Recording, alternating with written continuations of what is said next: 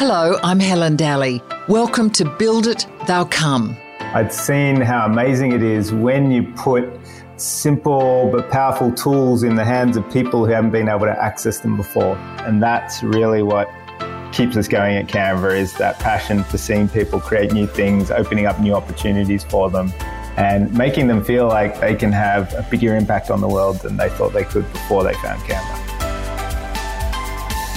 On today's episode, I'm speaking to Cameron Adams, one of three young co-founders behind the wildly successful homegrown Aussie tech startup Canva. Now, the online design tool Canva has become a business darling ever since uni student entrepreneur Melanie Perkins and her now fiancé, Cliff Obrecht, burst onto the scene with the idea that every ordinary person should be enabled to design anything online, be it brochures, websites, presentations, to birthday cards and flyers, and to make it as easy as possible. In just 8 years, Canva has grown like Topsy. In 2018, it was valued at US $1 billion, giving it tech unicorn status. And just in recent weeks, another funding round now values this startup at more than 8 billion Australian dollars. Cameron Adams has been there since the beginning, but he had come from a stint working at Google. And maybe, just maybe, he'd managed to sprinkle some of the global tech giant's magic dust on the pint-sized Sydney startup.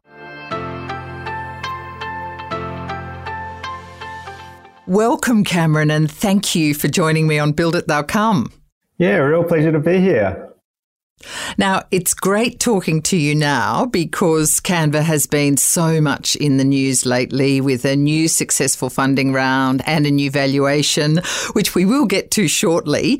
But perhaps we could start with, Canva is such a jewel of a startup. It's been so successful in a relatively short space of time. It's still growing. You're still hiring people, even through COVID. But for those who might live under a rock, what is Canva now, in your view? Well, Canva is a design tool, which to some people can mean it's quite niche, but we view design as something that anyone in the world can use and something that anyone in the world can get value out of. So really, design is about communicating your ideas, communicating your thoughts, and that can mean anything from designing a presentation through to designing a flyer or a business card or even a T-shirt that might have your message on it. So you also have stock libraries of photos. You've actually, bought a few acquisitions lately. What have they added? So we, traditionally Canva's viewed as a design tool, so you can use it in a web browser or on your mobile phone. But that's just one piece of the puzzle, and we've always recognised that content is always a very valuable part of that. So you can bring people to your tool, but if there's nothing there to inspire them or get them started, then it's really difficult for them, particularly for non-designers who are our main audience. So we've always focused on having lots of brilliant templates that are very trend-driven, are very current, what people need right now, as well as all the bits that go into a design. So that can be photographs, illustrations, even music and stock video that we have now for creating videos. So it's all these bits that go into what we call a design and what people communicate with. And it's really important that people have access to all those little bits because traditionally it's been really hard to get those. And graphic designers used to spend hours finding just the right font or just the right photograph to use in an ad. And having it all in the one tool makes it incredibly valuable and also makes it a really seamless, easy-to-use experience. So the original, I'm going to call it a humble idea because it sort of probably started out as this simple idea.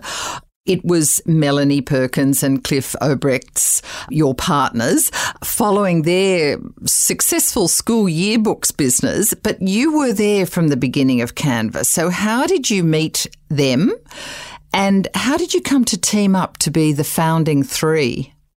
We were actually introduced through one of my old bosses at Google, Lars Rasmussen, who you might know as one of the founders of Google Maps. Yes, very famous. Yeah, he got me to talk to Melanie and Cliff just generally about technology. So they were running a school yearbook business at the time.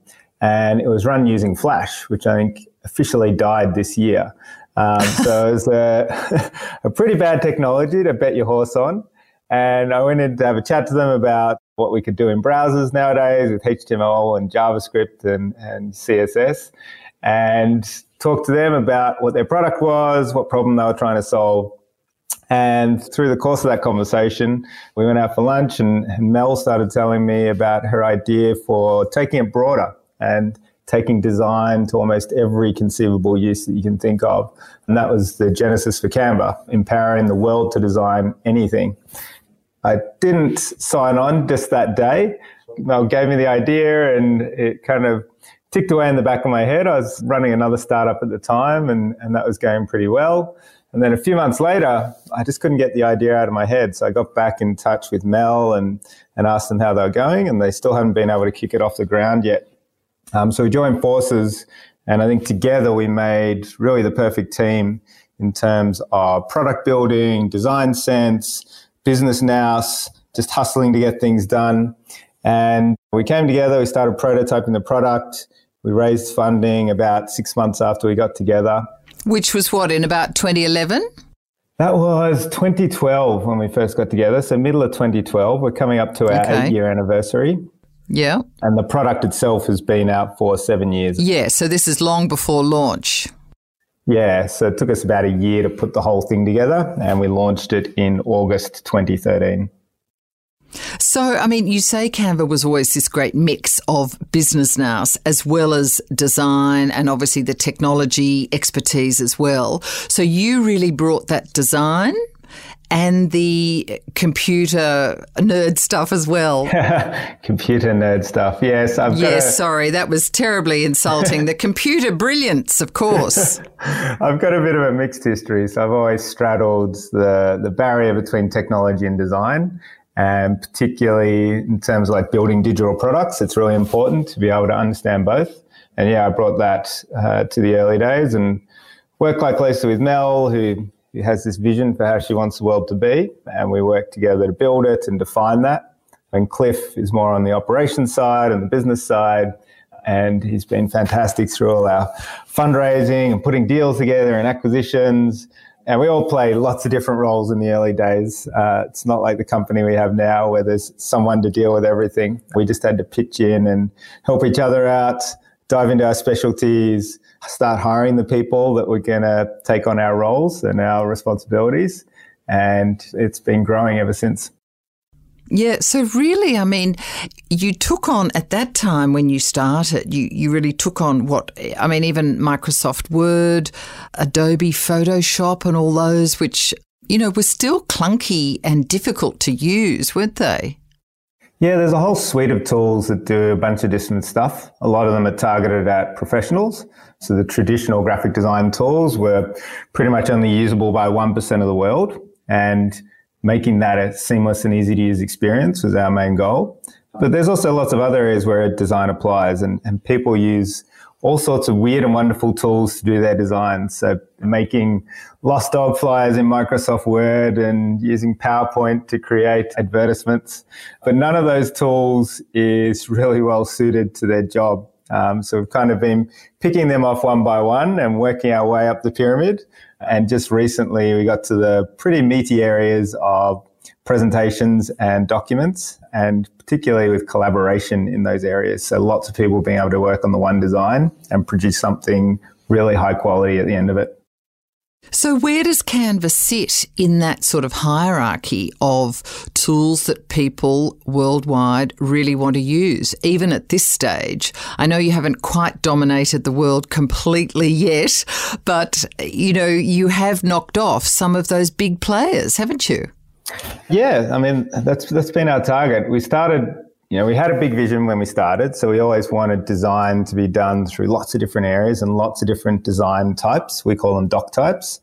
But we started off in a narrow area because we knew we couldn't tackle everything all at the same time. So we looked primarily at social media and marketing because we saw a big need there, and social networks like Instagram, Facebook, Pinterest were just beginning to start out. So people were really beginning to understand how visuals could really power their business, power their communication. and there were lots of social media consultants around, lots of people figuring out how to market their business online, and we really tapped into that and owned that market, quickly gathered a following amongst those type of people. And from there, we've slowly branched out, and we've seen people use Canva for everything from starting their first business to running a charity, running their school fete, doing birthday invitations, wedding invitations. Lots of presentations are made nowadays. We see pretty much every startup we see is using Canva to do their presentations in. So it's slowly bled throughout all these areas, but there's still a lot more to go. Wow. Yeah. So it's interesting. You're talking about, you know, the kind of everyday things that normal individuals do, like the lost dog flyer or the, you know, advertising for fates, up to what big companies use as well. Yeah, really big companies. We actually started more of a concerted push towards enterprises late last year. So we had a launch in New York, fortunately, before everything went a bit crazy. And that was really focused on big companies, big organizations with lots of people interacting with their brand. So if you think of an organization like American Airlines or Yelp or the Huffington Post, they have lots of people producing assets, but they need them all to have a consistent tone and voice. They need a centralized place for control if they want to produce templates that other people can use. And Canva gives them a really great tool for doing that, because they can have this core team that's producing the designs, making new creative, figuring out what the brand is. And then they can have people on the ground like salespeople, marketing people, or journalists or content creators who take those and adapt them to what they need, but still keep the core of what that company's brand is. Okay, so we've just gone through a huge kind of step from starting it in 2012 to now helping companies, you know, as big as those ones you mentioned. So there's a long way in between that. Let's just sort of unpick that a bit more. I mean, you said it was always a global vision. Like, definitely with Melanie, she always had a big vision from the beginning to democratize design for everyone, I think was her early phrase. Was it also a big vision for you in the beginning, given that you had tried a design startup, which hadn't worked, had it? Yeah, I hadn't focused purely on design for a while, but I'd worked in the communications field. So Google, I worked on a product called Google Wave, which was trying to change the way we communicate. And after I left Google, I started a startup that was focused on email and how we consume email, read email, make it more productive, more efficient. But over the years, I'd also worked with a lot of different creative tools. So this is stuff for creating pictures, creating imagery, and creating different designs. So it was always a passion of mine, and I'd seen how amazing it is when you put simple but powerful tools in the hands of people who haven't been able to access them before. And giving people that access kind of opens their eyes to what they can create and really fuels their imagination. And you see people who don't think themselves creative or wouldn't pick up a pen or a pencil, using these tools and creating stuff that they're really proud of. And that's really what keeps us going at Canva, is that passion for seeing people create new things, opening up new opportunities for them, and making them feel like they can have a bigger impact on the world than they thought they could before they found Canva. Yeah, look, it's just been an extraordinary journey, really. How did you fund it at the start? I mean, you were maybe a bit further along and you'd worked a couple of places. You might have had a little bit of savings. Was it bootstrapped kind of from the start, beg, borrowed and stolen funds? Not stolen, but you know what I mean. I think we each had our own savings. Mine had quickly dwindled after my first startup, where I wasn't being paid anything. We hadn't got any funding yet. So I moved on from that to Canva, and we still had to eat into our savings. And we did that for 6 months until we landed that first round of funding. And that first round of funding was really crucial for us to be able to bring on other team members, pay them a wage, also help us eat and put a roof over our heads, and really set up the long-term growth of the company.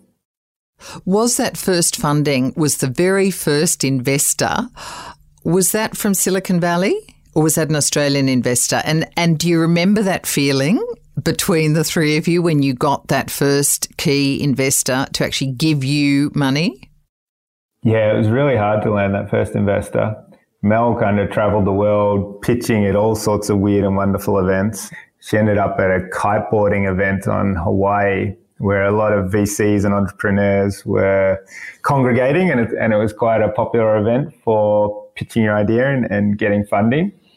We didn't directly get funding from there, but particularly that first round of funding that you get with your startup, it's all about networking. So finding someone, having them refer them to someone else, refining your story, pitching your story to the right person with the right message for them at the right time. There's a lot of hard work. There's a lot of chance and luck in there. And there's a lot of favors being done by other people just to introduce you to the right person. I mean, eventually we wound up in Silicon Valley and got a few people on board. It's really hard to get that first round because everyone is keen to invest, but only if someone else is willing to invest. Yeah. So getting that first person who actually writes a check and sends it off into your bank account is the crucial part. And that's when all the dominoes fall over. And who was that first person? And there was a couple of them. So we got together a bunch of angels in that first round, so individuals who had a bit of money. And, you know, they were pretty much over the line. Like they said they'd put money in if we got a more institutional investor. And we got a fund on, I can't remember their name in the first round. I think it was Matrix or someone like that. Silicon Valley. Yeah, Silicon Valley. Yeah. So they eventually came on, and that first round was about half American, half Australian. So once we got Silicon Valley, there were a bunch of Australian investors who said they'd tip in. And kind of towards the end of that first round, we made a deal with Blackbird here in Australia, who've been a real success story in the local venture scene. Blackbird Ventures, yeah. Yeah, they've been champions of us for the last 8 years, ever since that first round. Yeah, fantastic story. And they have been with you all the way. What is it about them that sort of, do you think, attracted them to you? I think they're looking for, you know, they're not looking for Australian companies just working with Australia. They're looking for Australian companies as well as other overseas companies, but a lot of Australians who want to tackle the world, take on the world and take on problems that everyone around the world is facing and that have these massive opportunities. And I think prior to 2012, it was quite a different mindset than a lot of other Australian investors who are looking for immediate returns, kind of like you might get from a mining investment. Put $1 million in, 5 years later, you'll have this dividend return or this payout. So in tech, it's much chancier, right? But certainly back then. Yeah, it is a lot chancier. And, you know, the typical Silicon Valley model basically looks for these massive home runs that are going to pay off with the realization that a lot of the stuff you invest in isn't going to pay off. So if you look at a typical good Silicon Valley investment portfolio, if they invest in 10 companies, 7 of them will be failures, like they'll lose everything. 2 of them will be moderate successes. And then there's the one that's going to be big, whether that's Airbnb, Facebook, Google, whatever, or Canva. Right. But there've been 7 others that fell over. Yeah. And that's kind of put into their models, and that's how they think about it. And there's always that really high risk that someone you put money into isn't going to succeed for whatever reason, timing, team, product, luck, chance, whatever it is. Yeah. But you need to find that one that will really hit a home run.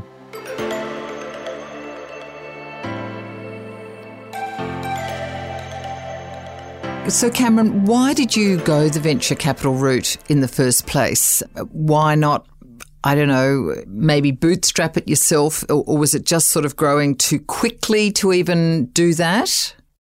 I think in terms of our ambition, we wanted to be worldwide and we wanted to hit a really big audience. So, I mean, we're looking at billions of people in the world that can use Canva. And when you look at that, the reach that you need, the growth that you need to grow those numbers, find users, get them using your product, the team that you need to do that, to rapidly scale, and then the competition that you're also faced with. So you're up against companies like Microsoft that have a massive war chest, they're quite profitable already, billions of dollars at their disposal, and you need to be able to go toe-to-toe with them. So you need the money that will help you bring on the team, the money that will help you write content that appeals to people, that will help us find photographers and illustrators that want to come onto the platform. And ultimately, you know, provide the marketing dollars that we need to spread the word of Canva as well. Yeah. I mean, how has the Canva business model evolved? Because, you know, you started giving away a lot of product and you still give away a lot of product for free. So is it what I've heard described as a freemium model, meaning some of it's free, and then if you need more sophisticated product or you're a bigger organization, then you pay a premium, a subscription model? Yeah, we're definitely a typical freemium product. So we always wanted people to be able to get use out of the product without having to pay us for it. And the value that we see through that is that they use the tool a lot more. They're more likely to recommend it to their friends. And you set up these growth loops that get your own customers to find new customers for you. Right. So that way we don't have to pay as much for marketing. We don't have to pay for user acquisition, et cetera. And, you know, we've always wanted that from day one until the end of time. So we set up the product in a way that someone could come into Canva, upload their own photos, create their own designs, and not have to pay us $1.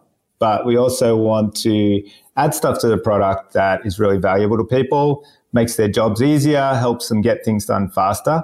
And it's for those features that we get them to pay.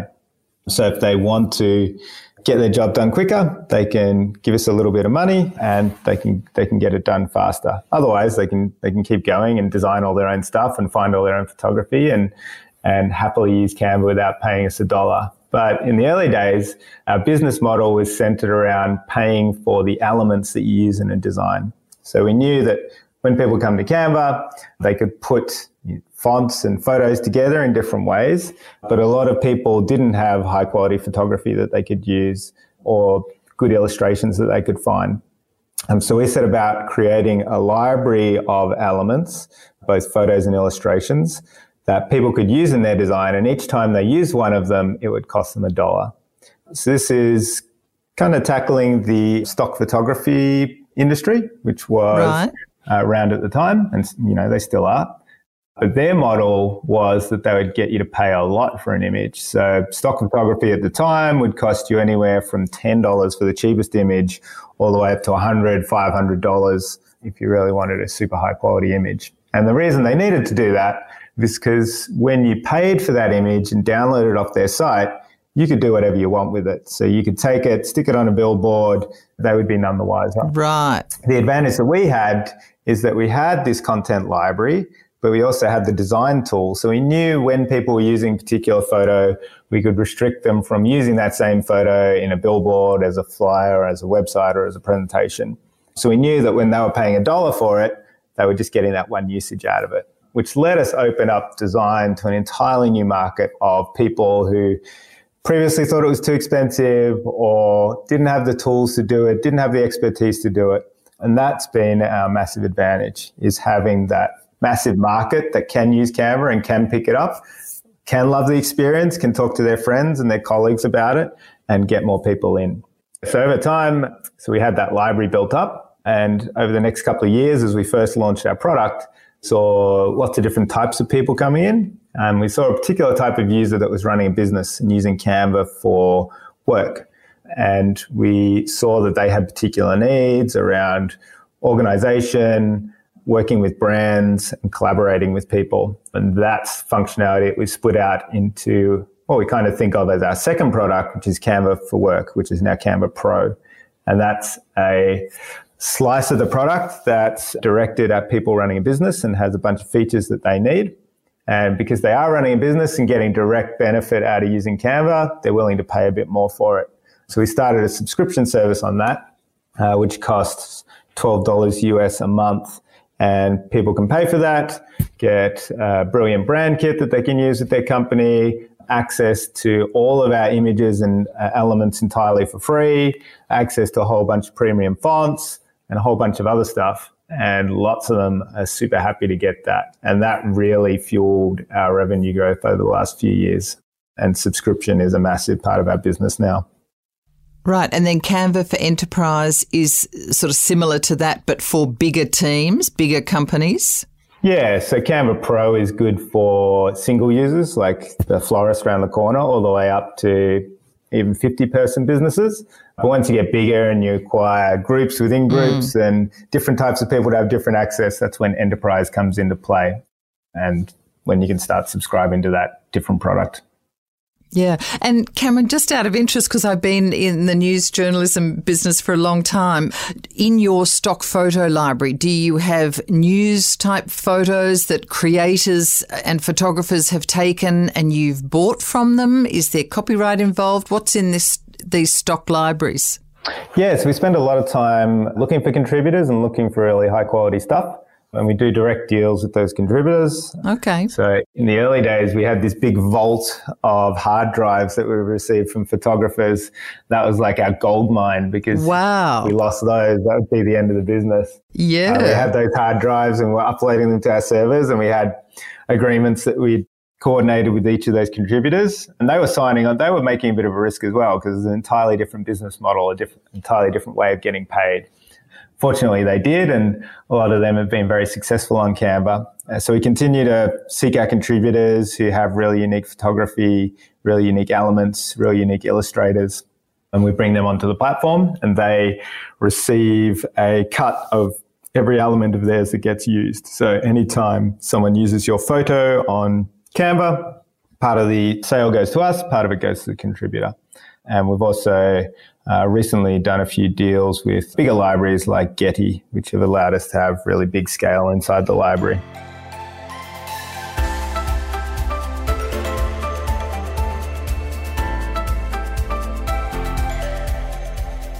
If you read the media stories, the Canva journey seems to be seamless. It's been blessed.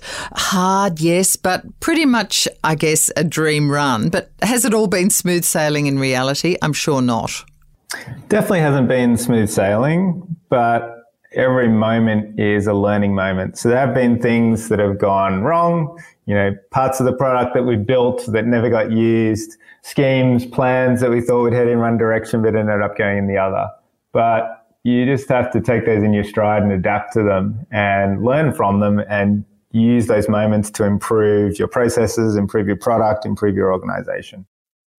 What was your first year like? Just paint us a picture of, you know, kind of the difficulty, the challenges. I guess you were still really small. You said before you were all doing, well, certainly you three founders were doing lots of different jobs, lots of hours too, I imagine.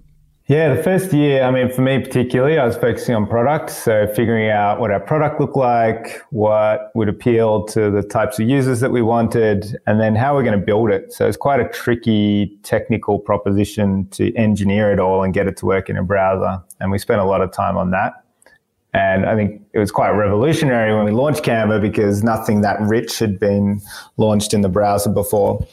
Kind of halfway through that year, I think, we started expanding the team as we got our funding. And, you know, couldn't have possibly been me or Dave Herndon, our CTO, who just built the product. So we needed to bring on more engineers. And we also needed to bring on designers to help us fill out the library and build our templates. So we started slowly growing the team in that first year. And we went from the three of us as founders just sitting around a spare table in another office to having about 10 people by the time we launched in August 2013. By that time, we'd moved out to our own office down on Devonshire Street in Surrey Hills, if you know where that is. Mm-hmm. Yep. And we launched the product roughly a year after we, you know, first got together. And that first year was just a whole heap of learning and understanding really how to grow the business. So we went from 0 users. I remember when we launched on a Monday night. That was good, like press time for the States. And we got a whole bunch of articles in places like TechCrunch, et cetera. And we're just waiting for this flood of people to come into our homepage and sign up. We had a live dashboard going. It was about 11 p.m. and we had live Google Analytics there where little droplets drop in every time someone visits your site. Yeah. And we started to see like 5 come in 1 minute, and we got really excited, and then it slowed down to like 1 every minute, and then it kind of petered out to nothing. Oh, no. So slightly disappointed. We went to sleep that night, but, you know, it's very slowly. You know, you don't reach 30 million users overnight. It starts off very slowly, and you need those first few people to take a chance with you and take a risk and try your product out and gradually start spreading the word of it. By the end of the first week, we had, I think it was about 5,000 signups. By the end of the first month, we had something like 30,000. And by the end of the year, we were close to 750,000 people who'd signed up for the product. Wow. Yeah. Over the years, you know, it just builds up. So we hit our first million and we had a big celebration for that. We use food as a way of celebrating quite often. So for our first million users, we went out to get schnitzels at the place around the corner for lunch. And we started making a tradition of that until we're like having schnitzels every week. And then we had to ease back on it. So take me through then the trajectory of users. What, by 2018, I think you had, 10 million users? 2018, yeah, something like that. But for the last few years, we've roughly doubled every year. So we just hit just over 30 million active users. Wow. Yeah, so if you walk that back, 2018, 10 million sounds about right. So when you say 30 million active users, are they like you've counted one person coming back 5 times to the site, or are they all different individuals? They're all different individuals. So we count an active user as someone who's come and made something on Canva in the last month. That's just brilliant. Congratulations on that. That's extraordinary. I mean, did that even beat your targets, or is that what you had said, you know, by this time in 2020, we're going to have 30 million active users? I don't think when we started, we didn't really do a lot of projection when we started. And well, not necessarily when you started, but say even in 2015, 16, did you still have these incredible targets, or have they exceeded them every year? Before we started setting formal targets, I think we started setting really formal targets, particularly around user growth in the last 3 or 4 years. And we've gotten better at projecting. Sometimes it's a bit hand wavy, and if you're not used to doing that data analysis, it's really hard to set a target that's still stretching you but still achievable. So it's a careful balance. In the early days, you know, you're just hoping for as much growth as possible, and you don't particularly measure it. You just look at where it's going and tell the story of where it's been. We started looking at more formal targets, as I mentioned, in the last 3 years. You know, we roughly apply the doubling metric, and it's a really... Doubling is a good way of stretching yourself, because it is a massive amount of change when you look at some of the incumbents in the market. And the amount of work that you have to do this year as opposed to last year to double your numbers is immense. You have to think about different strategies, different ways of doing it, different way of organizing your team, and different things to spend time and money on. So it's always a really good exercise at the start of the year, looking at those targets and going, okay, what are we going to do different this year that's going to help us grow even more than we did last year? So is that pressure maybe to, say, double your targets, be they active users or revenue growth, that sort of thing? Is that coming from you 3 founders because you know there's a lot more people in the world who will use and love your product, or is it coming from investors? It's a combination of both. I mean, we really want to grow the company and have the biggest impact we can. And we know that getting Canva out there and telling more people about it means that there's more positive impact that the product's going to have. But you also do talk to people like investors and even staff at Canva, and you have to set expectations with them as well. So through talking about it, talking about how we're going to grow, all the different channels we can grow in, the new types of products we can build, you are laying out a roadmap for them and almost putting in a promise of stuff that you're going to do. And if you don't hit those promises, you know, it feels bad for you because you've set the goal and you're not hitting it. But also for investors, if we're going for another investment round, they're looking for particular sorts of growth as well. Yeah. Cameron, you're responsible, as you said before, for the design of the product, its simplicity for users, its user interface and the ease of that, you know, the whole drag and drop model. And how critical is the product? I mean, you wouldn't have any active users, would you, without getting that user interface right and that product design right? Yeah, the product is one of the most critical pieces for us. You know, it's the type of company that we are. We're very product focused, and everyone who works at Canva thinks a lot about the experience and making sure that for every type of person that comes to Canva, they have a good experience and get what they need out of Canva. It is hard to build something like that. You know, we're constantly building new things in Canva. Lots of new ideas pop up. Lots of different markets pop up, whether that's, you know, businesses in Indonesia or people using it on their mobile phone in Brazil or Russia. And you have to deal with all those and make sure they have a great experience. So we have lots of teams that focus on all these different bits of the product, and they're in charge of hitting a certain goal. So an example might be the video team, who's in charge of the video creation tool within inside Canva, and they need to make the video product work really well and service the needs of people who want to make a video. And it's the same for presentations. So you have a specific team, say, for presentations, and they work on every aspect of that? Yeah, we kind of break the product up into little bits that one team can focus on and be really empowered to make changes to that, make improvements to that. And I've lost count of how many of those teams we have now, probably about 30. Yeah. But they're all working on different parts of the product. So we have a printed products team who just work on the experience of designing a printed thing like a business card or a poster, and what happens when you click the print button and it sends it off to a printing plant somewhere around the world and then gets it delivered to your doorstep. We have a team that focuses on enterprise, obviously, team that focuses on presentations, a whole bunch of different use cases and different parts of the product. Just quite extraordinary. So you can actually get the physical flyers in your hand if that's what you need, or you can get your digital flyer sent to Instagram or Facebook or wherever. Yeah. I mean, a lot of people, you know, a lot of communication's done digitally now, but print and physical things is still a massive part of the world. We saw a bit of a dip through COVID as people were like, figuring out where they were going to work and where they were going to live.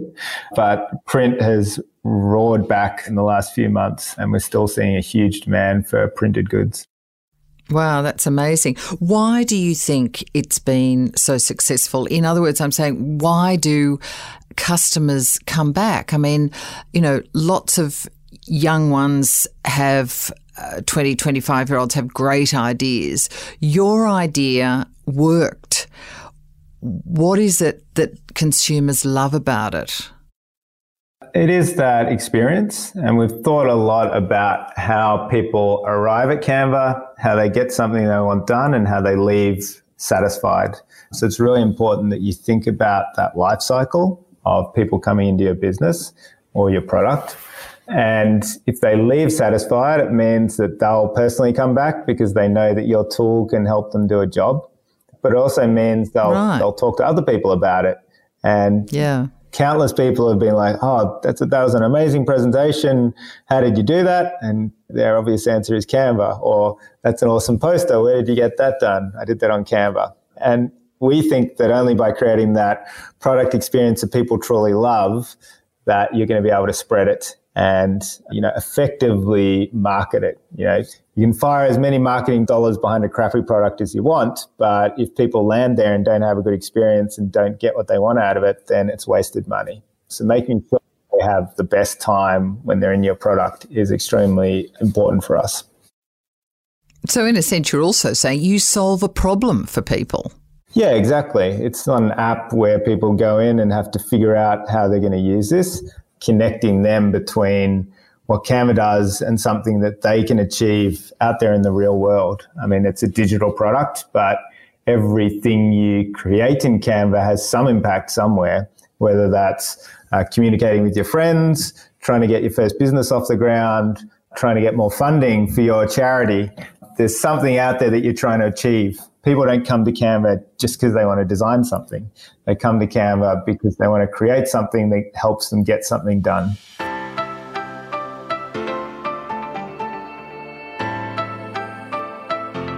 You've also had to massively grow your teams, your employees, and rapidly. In 7 years, you've gone from, what, 3 of you to now around 1,000 employees, as I understand it. How challenging has that internal scale-up been? Yeah, the scale has been pretty tricky. We've opened offices in different countries, which is always challenging. We've had to deal with the number of teams that we're working with as well. So I mentioned before, you know, we have close to 30 different product teams, That's very different to the first 2 years when we just had one product team and you could talk to all the engineers and the designers that were on that team. Now there's a multiplicity of them. You can't possibly talk to everyone that's working on the product or making a decision about Canva. So you need to figure out ways of delegating, obviously, but also spreading the vision, making sure people are heading in the right direction, and giving them the empowerment to lead their teams and bring other people into the mission, communicate to them. And it's like a cascading thing where if you set a really clear vision and direction at the top, it should bleed down to all the teams that go throughout the company. Yeah. Your main office is still here in Sydney, but you have an office still in Manila and one in Wuhan and in Beijing? Yeah. So we have close to 500 people here in Sydney, which is where a lot of the product development gets done. Got an office in Manila, which has around about 250 people now, I think. And then, yeah, those two offices in China. We just opened an office in Austin, Texas as well. I imagine, Cameron, that Wuhan has had enormous challenges for you to look after your staff there, to, I guess, even go through thoughts about, do we keep it open? How does it operate once COVID is over? Yeah, obviously that was the first place that got hit throughout COVID. And, in those early days, the Wuhan office was dealing with it. We didn't really think it would become a global pandemic, but we rapidly looked at Wuhan, looked at the people who were working there and made sure that they were safe and that they were set up to be safe with their families as well as continue their work if they wanted to. So we quickly went into a work from home in Wuhan, and we actually learned a lot from that, which kind of spread around the world as the spread of the pandemic necessitated the change in work environment everywhere in the world. Yeah. Cameron, just back to sort of employees. And I mean, you yourself have gone from being an individual craftsperson. I mean, you were a graphic designer of your own work, and now you have to not only manage and inspire and empower people, but you have to delegate, have to work collaboratively and, depend on others to do the sort of work you might have taken enormous pride in doing yourself. How has that transition been? It's been tricky for me. Like, I get a lot of pride out of the stuff that I can do with my own two hands. And it always feels amazing when you create something, whether it's physical or digital, and see people interacting with it. And it has been tricky for me. I think over the years, you come to the realization that the impact you can have is far greater through an extended team. So I could dive into the product now and code something up or design it, but we have 500 people that can do that for us. And me as a founder who's gone through the last 8 years with Canva, built up an immense amount of knowledge and experience, knows a huge amount of the team, and also knows the hurdles that we have in the way to building stuff. It's my job to kind of get rid of all those hurdles, help the teams achieve what they need to, and help all those people come together and create something that is still coherent, still moves in the same direction, but is, meeting the challenges of this massive market and all the different types of parts of the product that we're building at the moment. So like keeping this ever-growing machine going is probably the biggest impact that we can have. Yeah. And I mean, it's an extraordinary testament to you that you've had this incredible growing learning curve and personal growth in sort of managing as well. You made tech unicorn status, I think, in early 2018 when Canva was valued at over $1 billion. The most recent funding round of June 2020, you raised $87 million, which valued Canva at 8.7 billion Australian dollars. I mean, how did that feel to sort of get unicorn status? And the valuation is kind of important, even though it's only on paper, isn't it? Yeah, achieving unicorn status was interesting, I think, because it doesn't happen overnight for us, whereas in the media, It kind of happens overnight and it's a big announcement and people are like, wow, overnight you're worth $1 billion. And that's definitely the vibe that you get from people.